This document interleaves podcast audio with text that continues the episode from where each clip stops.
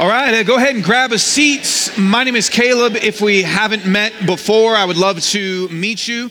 As, uh, as Sarah said earlier, I think my mic just died, guys. But uh, as Sarah said earlier, uh, we have the pastor's lunch right after the service today. And uh, if you're new and just kind of looking at what is this church about or who are we, I, would love for you to join us there. It's just going to be if you walk out in the hall, there'll be a sign pointing you into a, a room. Uh, I know it sounds kind of ominous, but there will be a sign pointing you through an alley. Just walk that way.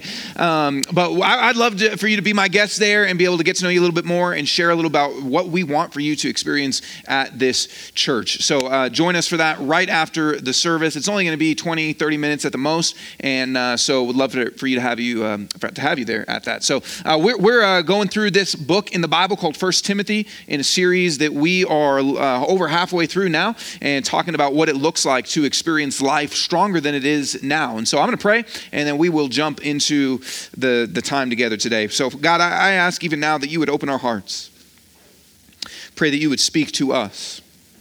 And we need you. We need your voice in our lives. We need your presence in our lives. And so I ask that you would speak and lead us today through your word. Allow us to be convicted where we need to, to be challenged, to be comforted, to be led, and help us to see what it is that you want us to see. Everybody comes in here in different ways, God come in here. Maybe some of us don't know what we believe, and some of us have been Christians for a long time, and some of us have been at this church for a long time. And I'm sure for some it's the first Sunday here. God, I know that in this room there's many people in different ways, but God, you are a God that knows each person here and wants to speak to each person. And so I pray that you would do that.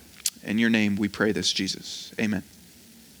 So we want to grow. You and I, we, we all want to grow. There's different areas that we look at in our lives and say, I, I want to experience growth in this area. Maybe you experience a lot of stress at work and you say, Man, I would love to be able to have more peace in my job. Or maybe it's more relationally speaking, you look at your marriage and say, Man, I, I want to grow in my marriage. There's conflict that happens and communication issues that happen, and I want to grow in my relationship. Maybe if you're a parent, I know that as a father, many nights I, I get in bed and go, man, I just I want to be a better dad. I want to be able to do this better. Maybe that's true for you. Or maybe it's as a friend. You, you have friends that are going through hard times and difficult stuff, and you say, I want to grow as a friend. I want to be better as a friend. Or maybe it's just certain sins in your life that you struggle with, and you say, I want to grow in these ways. I want to get better in these things. And we know that if we grow, if inside there's things that change and if we think about things different and our heart is different that if, if we grow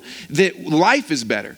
It doesn't mean that all the different things in our lives change. A lot of times things stay the same. A lot of times the difficult stuff that you're going through is still difficult but if we change if we grow things are better. And we want to grow but a lot of times find it difficult you might find it difficult because there's a lack of motivation. You want it, but there's not enough motivation to actually say, hey, I'm gonna, I'm gonna do something about this. So maybe it's because there's a, a lack of motivation, or a lot of times we just don't even know where to get started. You look at things in your life and you go, man, I want to grow, but you don't even know where to get started. It's just kind of this, this big blob of mess. And you're like, I don't even know what would change this relationship. I don't even know what could make my work situation better. It's so overwhelming. I don't even know what would bring more peace into my life. That it can be kind of overwhelming to even know where to begin or or sometimes we start and we say, I want to grow and I want to get better and I want things to change and I want to do my part. And, and, and we start and then just kind of, you know, burn out and, and we give up. It, it, gets a little hard. It gets a little difficult and say, I don't, I don't know about this. It, it, it maybe is, it's, it's too much. It, it's more than, more than I thought it would be. Or sometimes, man we might have the right motivation and, and we might we might give it our all but, but we're actually just do, going about it the wrong way we actually don't know how growth actually happens. And so we actually look at our life and say, man, I'm trying, I'm, I'm giving it everything I got, and I want this, but we, we don't actually experience much growth. We don't actually experience much change. And so it's discouraging because we feel like we're trying, we feel like we're committed to the process, to growth, but, but not much actually happens. And so growth is something we want, and yet we look at our lives and go, man, it's, it's challenging, it's, it's not easy, it's it's difficult, but, but if you look at your life and you think, man, what would actually happen and if I could actually grow, if, if I could actually look at my life and say, man, there's progress that's being made. I know how to grow, and every day there's there's some change that's actually happening. I'm actually experiencing growth. And and you, maybe not tomorrow, maybe not the next day, but you you could look back and you could say, there's certain sins that I really wrestled with that I have freedom in now. And there's certain areas in my life that I was really burdened or I was really crushed or sorrowful or just kind of despairing, but man, I, I've got joy now. Or, or, maybe there's certain relationships and you say, man, that was in a really rough spot, but, but wouldn't it be amazing if you could look back and say, hey, we actually are strong now. We're mature. We're healthy. Things are better than they've ever been. That, that's what growth is. That's what we desire. Maybe even you just feel like life is good. Maybe you actually look at your life and, and you go, life is really good right now. But you know what growth means? Growth means that there is more that can still happen. It means that it's not done, that you can say life is really good and I'm experiencing a lot of joy and things are things are going well, but but there's more that could actually happen. And you can look back at your life and say, Man, I thought I was mature. I thought that I was experiencing all there was, but now I look back a year later and go, Man, I'm so glad that I was actually able to experience growth. So how do we get that?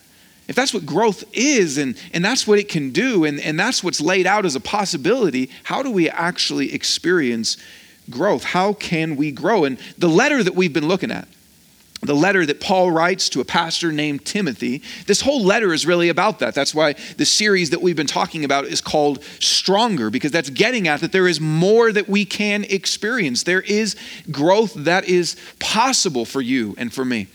This is really what the whole letter has been about, but today Paul's really going to kind of, in some ways, I think, kind of lay it all on the table. The letter's coming to a close, and he's really, really kind of focusing on Timothy that he wants Timothy to be able to personally experience growth as a pastor and to then, as an example in his life and through his teaching, help the church continue to grow. So, this is what we will look at in this next section. How is it that we can grow. And if we, if we want to know that, we need to know where it is that we even need to grow to be able to identify the spots and to see what actually leads to growth and then what that changes. So let's read this passage.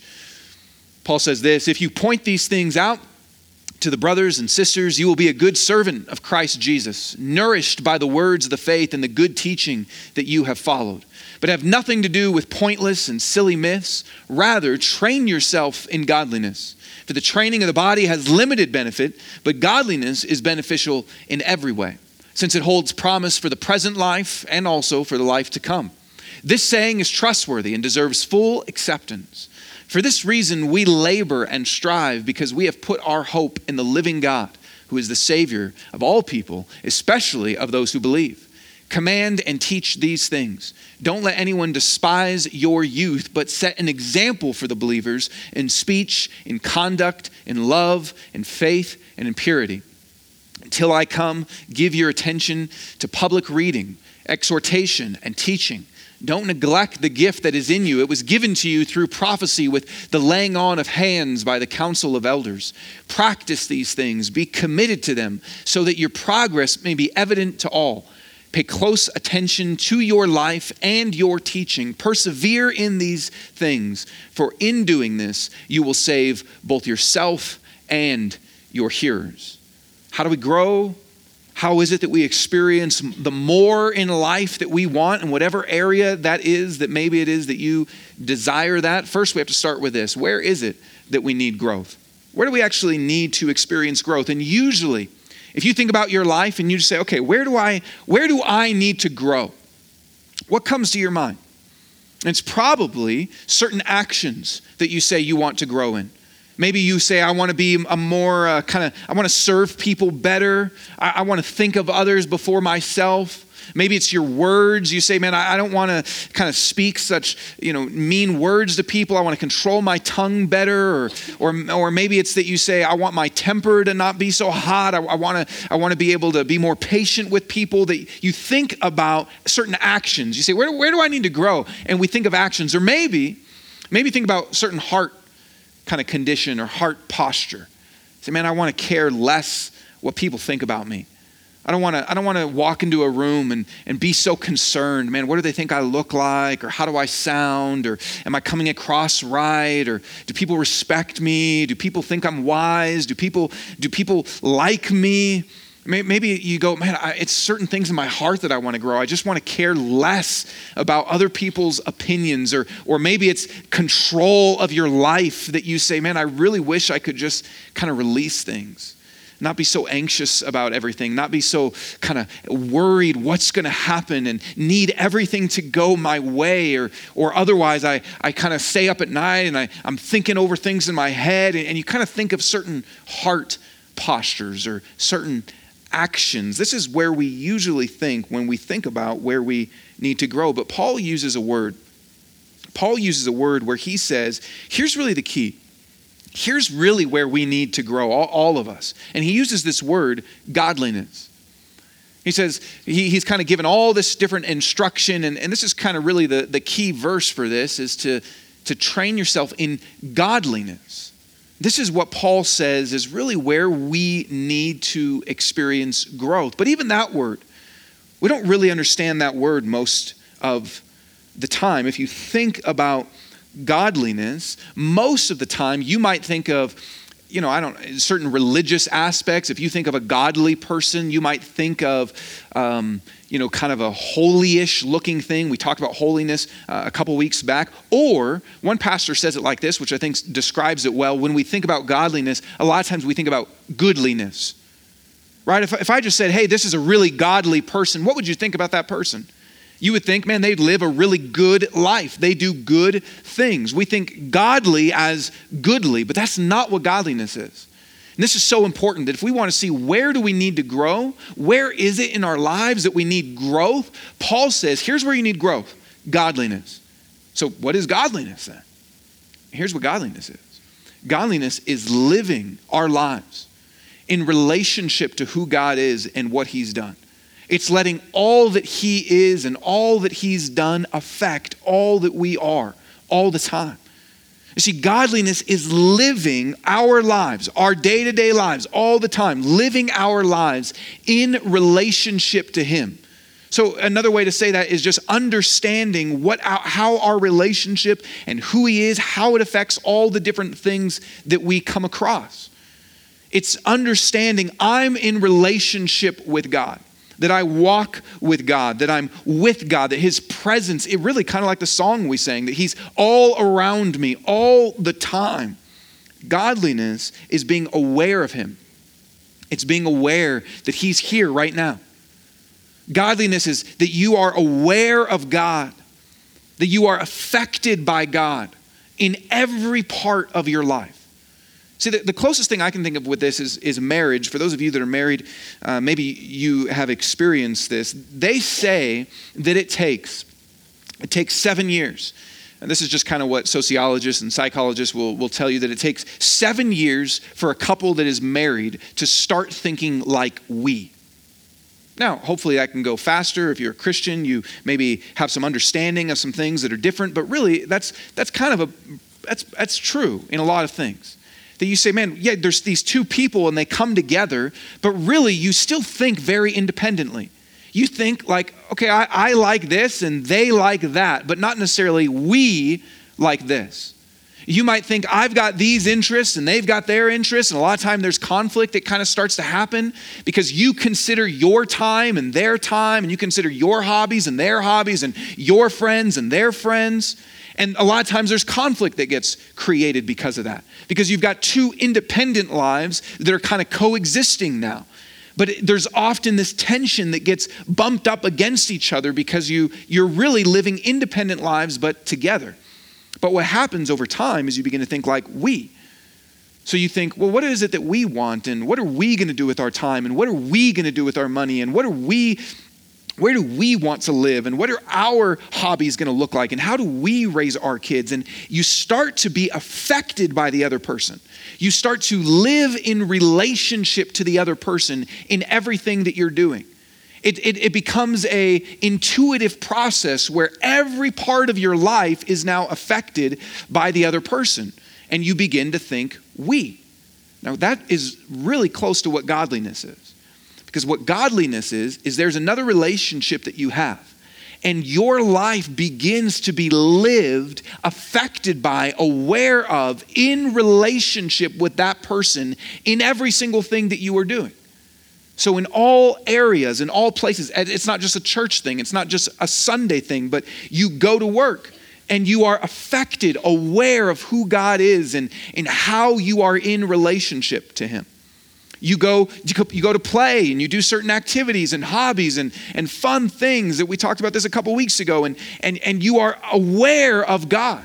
You're aware of His relationship to you and who He's been to you and what He's done for you. You're aware of it.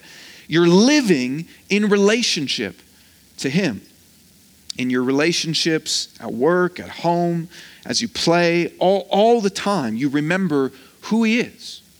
You remember what He's done for you. That is what godliness is in every single area of your life. This like if you had this, this would affect every area. Here's what Paul says to Timothy.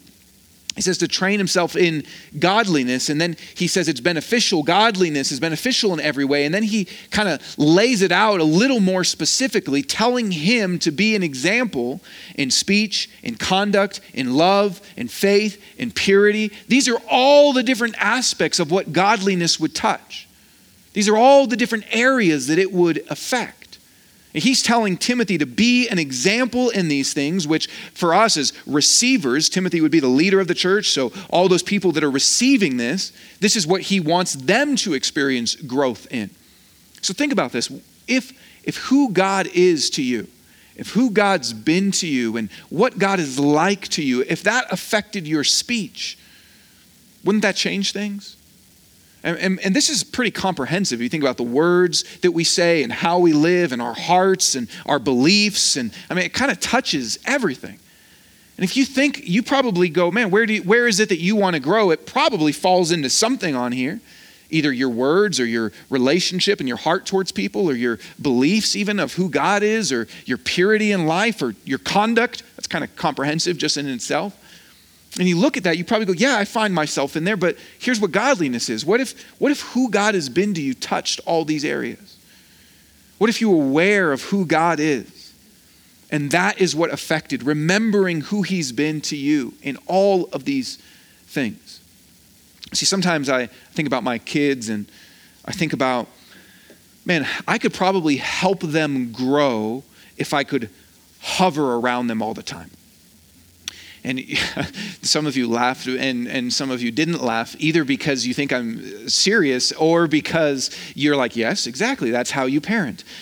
But I sometimes think, man, if I could just be around them, right? Like if I could go to school with them and I could hear what they're about to say and be like, wait a minute, let's change your speech. Or they're fighting with each other and I could say, wait, stop. If I could just be around them all the time in their speech, in their conduct or even their beliefs. Like, man, they start to believe things that aren't good or they're not loving in a right way. And I could say, hey, stop, here's the right way, do this instead. I think if I could do that, maybe. Maybe they would change. Maybe there would be some positive outcomes in their life. And that's how we usually think of godliness. But that's what godliness is. And maybe that's even what God wants.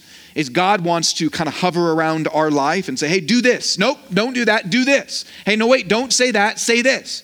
Don't love like that. Love like this. Don't believe that, believe this. Don't be impure like that, do this. Like we, we can think like God like that. But in reality, again, go back to what godliness is. What godliness is, is God reminding us, showing us, us being aware of and affected by who He is in all of our lives.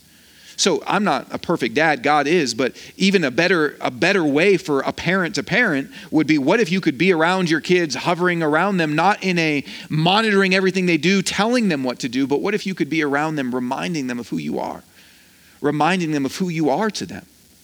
They feel like they want to lie about something, and you can remind them, hey, just before you, before your conduct goes in a dishonest route, remember, I love you. Remember, I'm, I'm gracious. Remember, I, I forgive you when you do wrong. Remember, I'm for you. Remember, I want good for you. And, and maybe they're going to fight, and, and you know, the, the, I've got two kids, so maybe they're going to fight and there's some conflict, and I, I can show up and remind them hey, remember, when you sin against me, how loving I and gracious I am towards you. Remember that, remember, I'm for you. Remember remember that I want good for you, and the way you're treating your sister right now isn't good, or the way you're treating your brother right now, it's not good because look how I treat you. See, that's more what godliness is. Again, like I'm not a perfect father, so all those things I couldn't say to my kids, and it, that would be absolutely pure, but God can. Then that's what godliness is, is that God wants in all the different things that we are dealing with, in all the different things that we're struggling with, maybe it's sin, maybe it's stuff that's hard in our life, God wants to show up and remind you, don't you see who I am? In the areas where you feel like there's no hope, God wants, here's what godliness is it's God reminding you, don't you see that I'm present?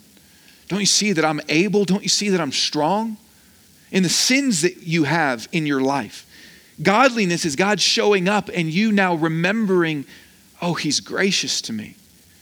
He, he forgives me that even as we were singing in the beginning that nothing but the blood of jesus and we sing this is all my righteousness. So so those days that that you are in sin and and you go man I, have just just kind of blown it over and over again. But but god shows up and and you remember godliness living in relationship to the fact that he's given you his righteousness that your only righteousness your only okayness the only reason that before god he says i delight in you is because of Jesus, and that's secure. And so you go, Yes, this is my righteousness.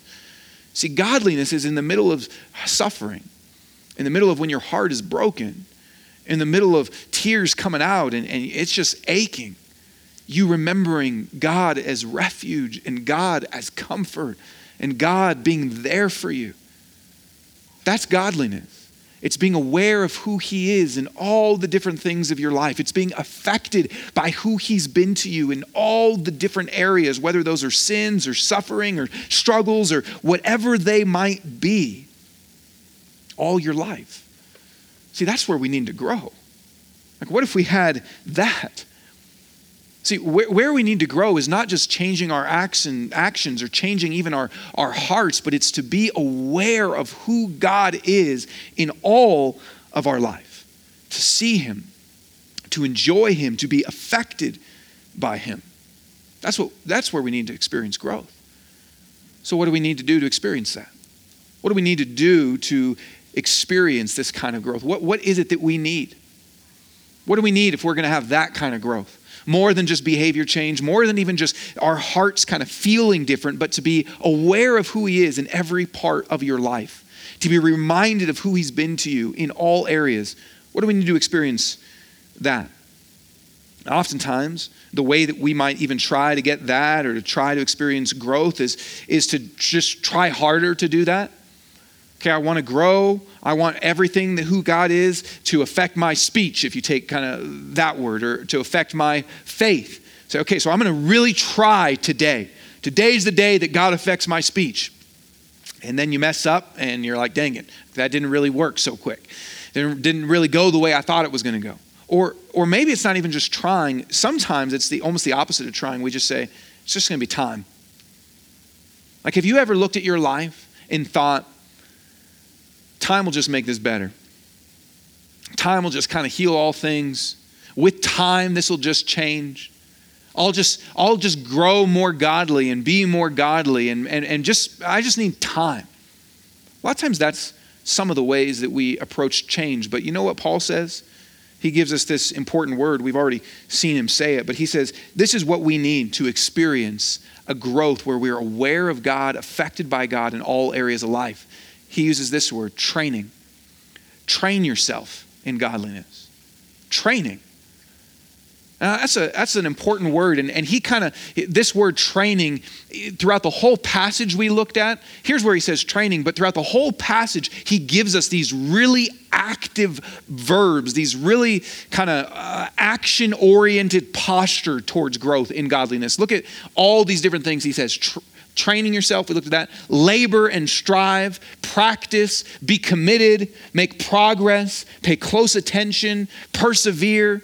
He kind of loads up in this section on these active verbs and active posture to experiencing growth in all of our lives. But I, but I just want to focus in on this word, the training yourself, because that really kind of gets at what all of those things are to train ourselves. And, and Paul Paul gives us this physical metaphor of athletic training. To train yourself is an athletic image. He wants us to train in godliness. And it's really helpful if we think about it physically. Because when you think of training, when you think of training from a physical standpoint, there's a lot of different things that that can include, right? But it includes at least a couple things. One of them is that training implies that it's difficult. I don't like physical exercise. I know you can't tell that, but I, I, I don't like physical exercise, right? It's hard, it takes a lot of work. I mean, it takes a lot of work to go and say, I am going to train myself physically. I'm going to wake up early. I'm going to not eat things that are good. I'm going to hurt myself and like it. Like that takes a lot of work, right? This is a non-gym person's, uh, you know, take on what training is. So when I was, uh, I think 13 or 14, uh, this was all over all over the infomercials because I was 13 or 14 and I wanted a six pack, you know, because you got to get the ladies or whatever at 13, right? And so I bought one of these things. I don't know if you have ever seen this and it was probably like $150 or something. And I was like, this is worth it. I will spend my money on this. And this is like this ab shocker thing. I don't know. So if you don't know what this is, it, it just electrocutes you and, and you get stronger, supposedly, right? and it just sends electric impulses and and supposed to like you know it shocks you and you're like ah and then it does it again and supposedly the flexing causes you to get strong right and i love uh, apparently they still sell these. I figured that they would be done by now but i love this is a recent kind of ad for it. An effortless an effortless ab workout? Exclamation question exclamation. No sit ups, no sweating, no crunches, no time out of your day. So that's why I bought it, okay? it's because it says you can get toned while you're at work, cleaning the house, walking the dog, or just relaxing. I can get abs while playing, you know, GoldenEye on 64. This is amazing. That's everything I wanted. And when we think about when we think about godliness or you think about training, maybe you're even cool with it physically. But but if you're like me, when it came to uh, physically, we don't like the work. We don't. We want that. We want ab shocker spirituality.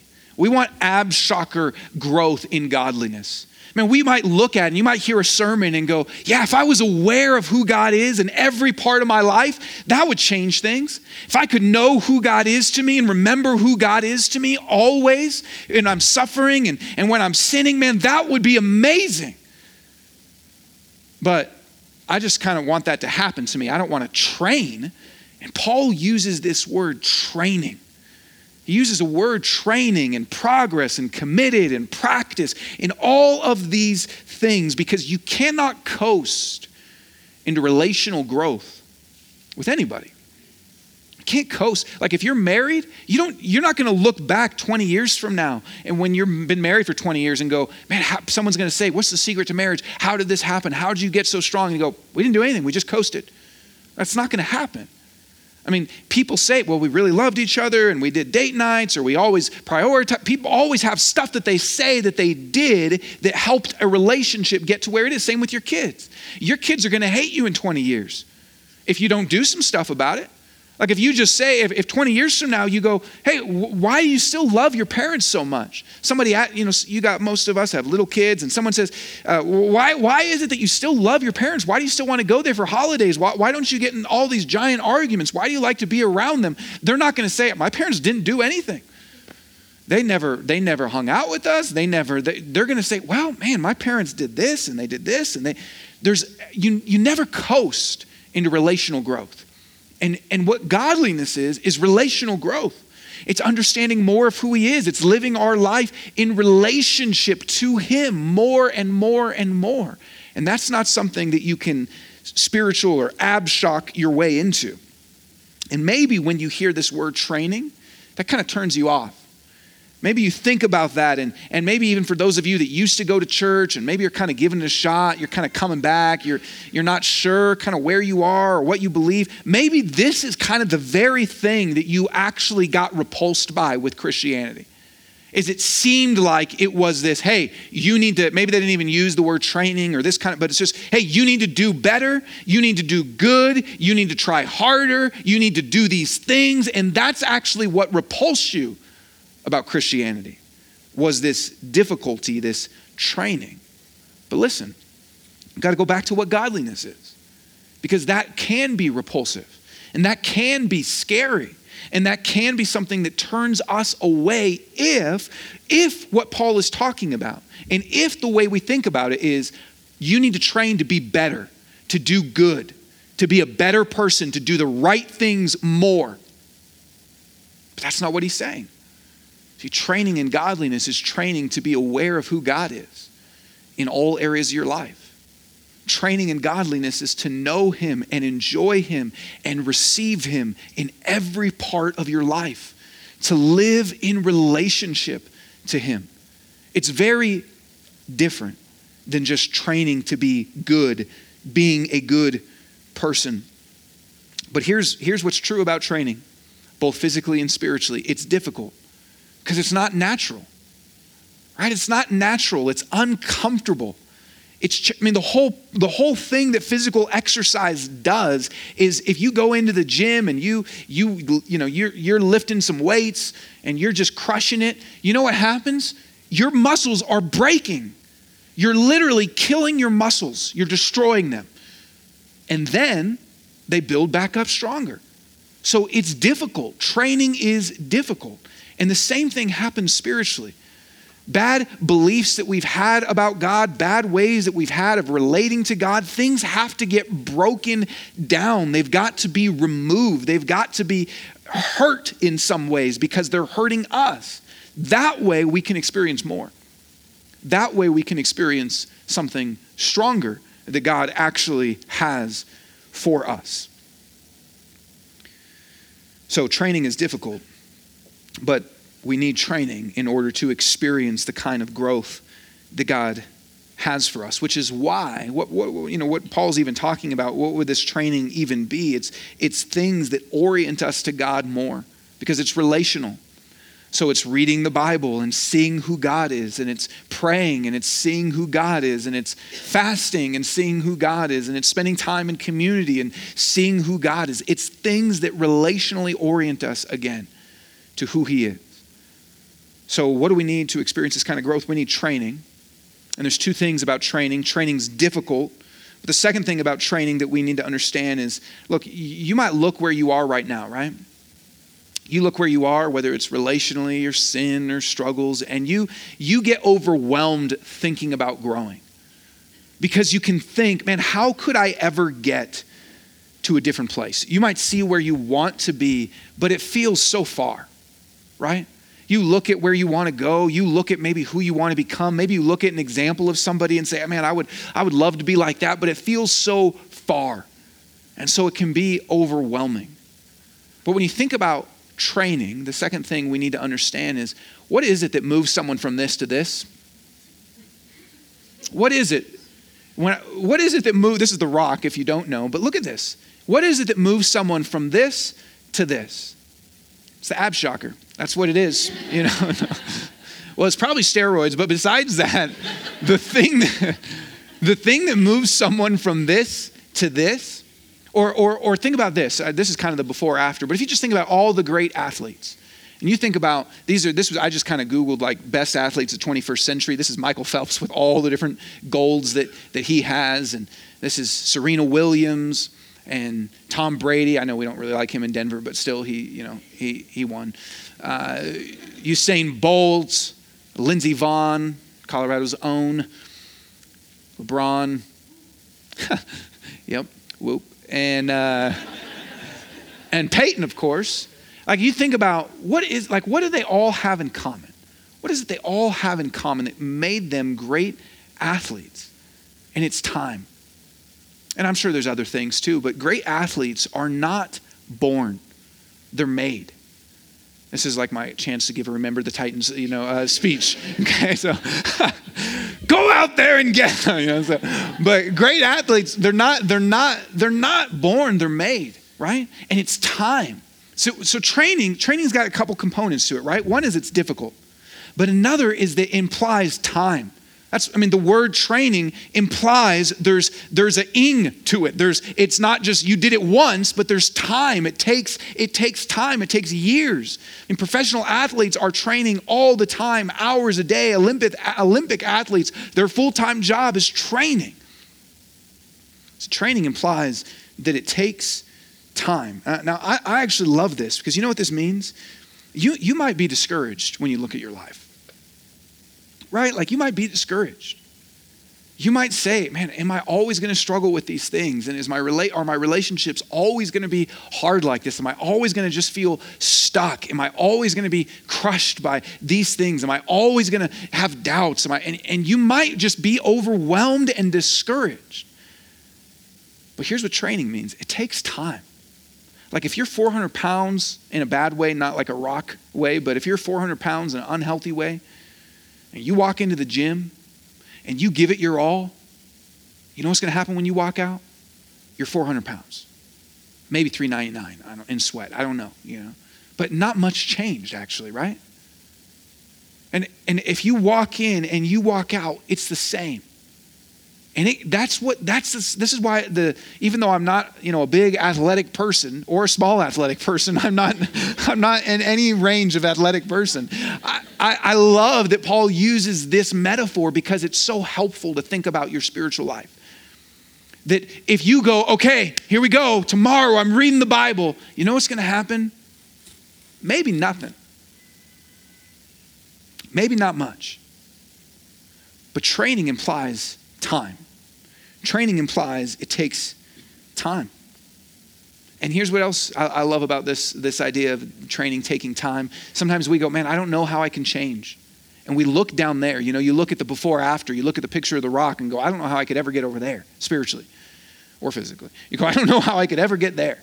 I don't know how I could ever make it that far. But you know what? You don't have to. All you have to do, if that's over there, all you have to do is this. That's it. That's what training means. Training is just taking a step. Training is just saying it takes time. So you don't have to think about, man, I want to be this amazing, godly husband, this amazing, godly wife, this person that never has doubts, this person that is, you know, whenever I sin, I'm, I'm resting in his grace. And if that's over there for you, you don't have to be over there. All you have to do, this is what training is. It, just, here's what training is it's time. So all you have to do is this like nobody ever did 10 push ups and then was just ripped. But if you do 10 push ups, I mean, I'm living proof of that. So, I mean, that's, it doesn't do anything. But if you do 10 push ups one day, and 10 push ups the next day, and 10 push ups the next day, and 15, and t- that changes things, right? That's just saying, I'm gonna take a step instead of saying i've got to be down there i like training might intimidate you. You think about the language that paul uses of training that might kind of scare you but to me it encourages me. And i hope it can encourage you too because what it means is that it takes time. It means that god is abundantly patient with us that god isn't expecting you to walk into the gym and walk out looking like the rock He's not expecting you to pray one prayer and be like, okay, my life is fixed now. All my relationships are great, and my speech and my conduct and my faith and my purity and everything is awesome now. But he's saying this it takes time. Take a step. And I'm patient with you. I'm patient with you. See, that's what, that's, that's what training means. Paul refers to Paul refers to God earlier. We looked at that he is the God of all hope. He's the God of all hope. See, you, you walk in and say, I, I, okay, I, I, want, I want to be different. I want to experience growth. I want to experience change. Paul says, look, you might not have hope for yourself. You might not have hope for your relationships. You might not have hope for your thoughts. You might not have hope that things can actually be different, but He's the God of all hope. He's the God of all hope. And all you have to do is say, okay, I'm going to take a step. I'm going to take a step. I'm going to walk with Him. I'm going to let Him lead me. Don't just expect that things will get better by time. Don't be overwhelmed by the impossibility of things. Instead, take a step. You just start where you are. You start where you are, and He will lead you to where He wants you to be. And here's what training also means. Here's what, here's what training, taking time means that it's never too late. I mean, sometimes you see people physically speaking that you would go, it's too late for you. But it's not, it's not even too late. It, it's not too late no matter what you are going through in your life. It's not too late. It's not too late to say, today, I'm going to do one push up. It's not too late. You can move in a direction because God is the God of hope and because God is patient with you and because God knows it takes time. Training means it's difficult and it means it takes time. Even as you think about that, what do you feel like? What do you feel like your step is? What do you feel like your next step is to take? What would it mean for you to say, okay, I want to move in that direction? I want to move in being aware of God in all of my life. Maybe it is to read the Bible. Maybe it's to get an LTG, our, our smaller groups that we have. Or I don't know what it might be for you, but what is it? So, if we want to experience this kind of growth, we need two things. We need training, which means it's difficult and it takes time. And the second thing that we need is humility. We need humility. Look what, look what Paul says to Timothy. He, he tells him to point these things out. So, Timothy's a pastor, he's a teacher, and he tells him, point these things out to people. And then later he says, command and teach these things to people. And then he tells him not to neglect the gift that was given to him when, when the group of elders laid their hands on him and prophesied what God would do through his life which is, which is the preaching and the teaching that he's been entrusted with. So, all these things he tells Timothy to do point them out, command and teach, not to neglect the gift. This is what Timothy is supposed to do. What does that mean for us then as receivers if we want to grow? It means we need humility. It means we need humility. See, because when we look at our lives and even the areas that we know we need to grow in, even the areas that we know, man, I need to grow in this, it is hard for us to receive outside input. Isn't it?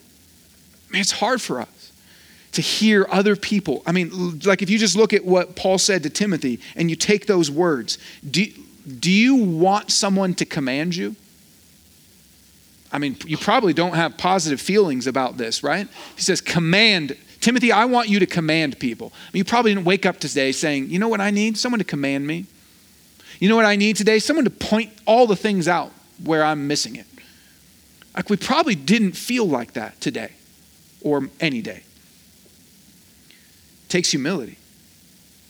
It takes humility. It's hard for us because we think kind of our relationship with God, our relationship with Jesus, we view it as this very personal thing. It's me and him.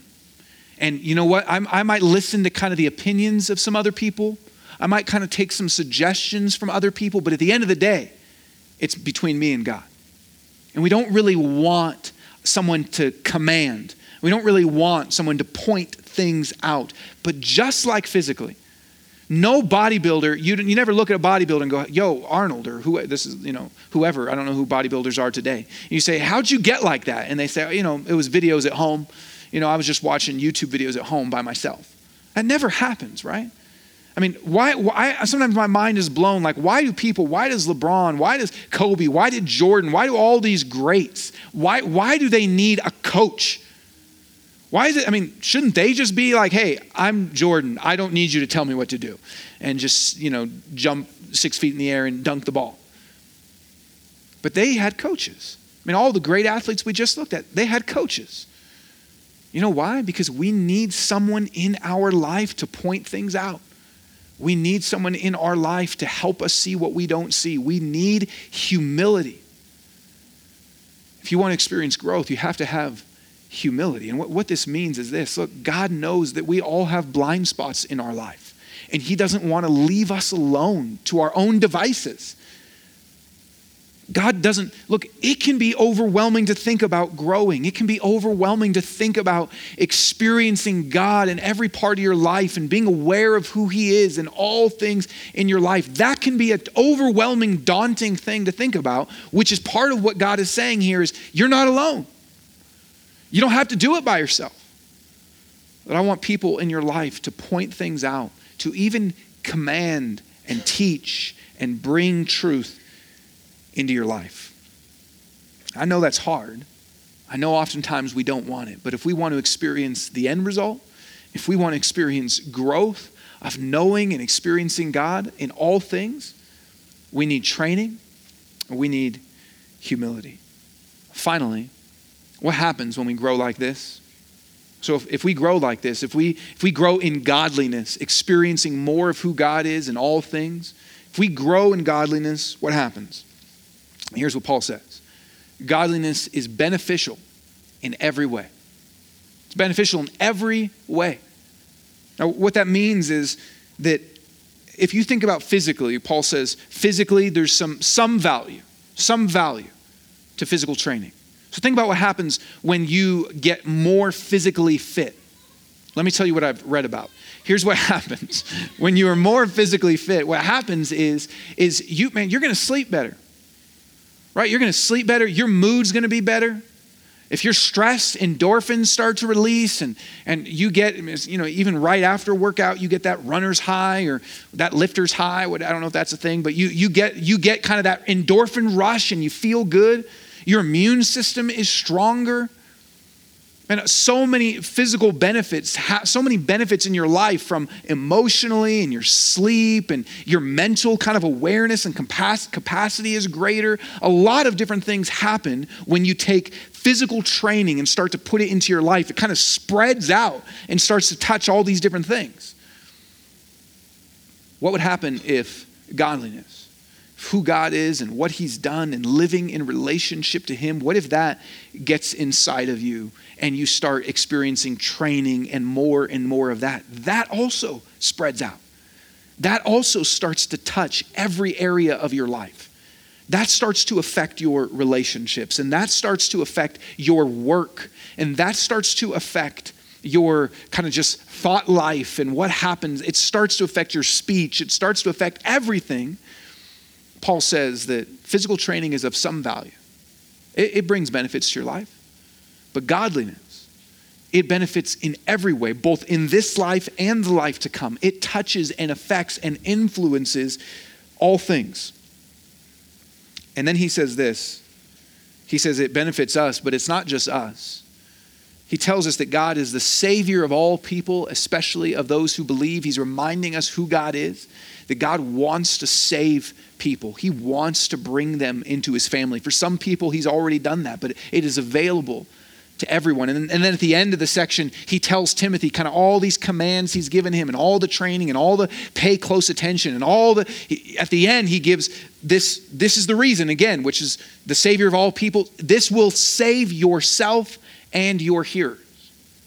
So he's telling Timothy, I want you to grow in godliness. I want you to train in godliness. I want other I want you to be committed to this, to practice this. Why? Well, cuz it will benefit you. But it will also benefit other people around you. It will save you, meaning you will experience more of who God is and his salvation that he has given you and other people will also. You see what happens when we grow like this is we are benefited in every way. But it's not just that we are benefited in every way, the people around us benefit in every way. The people around us. I mean, if you are beginning to understand who God has been to you and you are living in relationship to that, that's going to change you. But it's also going to change the people around you. They will begin to experience something of who God is and the goodness that He has for them and what He wants to bring into their life. This is what Paul is telling us. So we all want to grow. We all have areas in our life that we want to grow in. How do we do that? Not just drifting through life, not just coasting through life, not quick fixes, but Paul says it's through training. It's through understanding who God is and who He's been to us and actively pursuing that all the time. What, what would happen in your life if you did that, do you think? Who do you think you would become if more and more of your life was shaped by, I live in relation to God? So many things in our life begin to change. I mean, and think about it like a training thing. What would happen in a year? Not what would happen tomorrow, but who do you think you would become in a year, in two years, in three years? If, if you come to God and you say, okay, God, I, I want to train in this. I want to become who you would want me to become. I want to live every part of my life in relationship to you. What do you think happens in three years? We become different people. We become people that experience all the benefits of God and that other people experience that in our life. So I just leave you with this. What, what's your next step? What's your one push up? What's your five push ups? Maybe it's to confess to God. Maybe it's, maybe it's to begin saying, I need to actually read the Bible to get to know who He is. It's going to be hard for me to live in a relationship if I don't really even know who He is. Maybe it's to pray.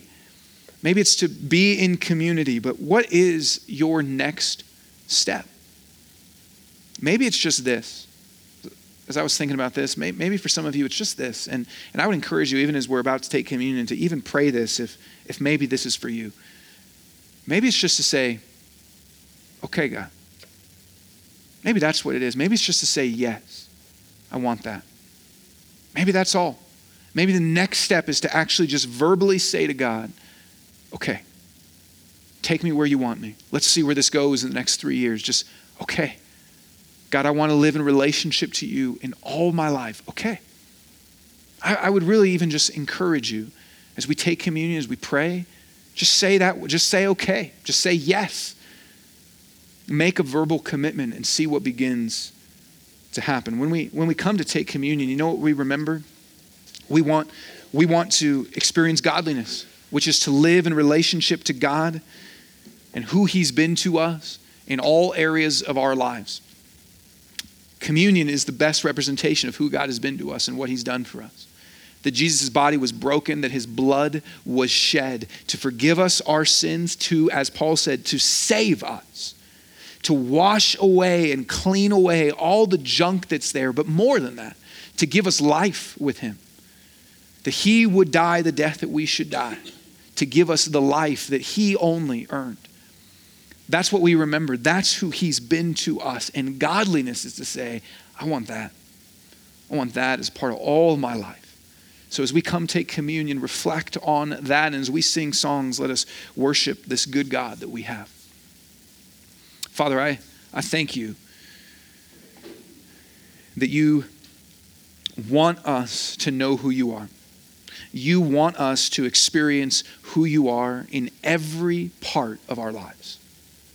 I thank you that you are not content for us to just rest on who we have seen you to be in the past or who at one time in our life we, we knew or understood that you were, but you want more for us. You want us to experience growth, to experience more of you every day in all things. I thank you that you are a passionate, eager, desiring God that wants that for us.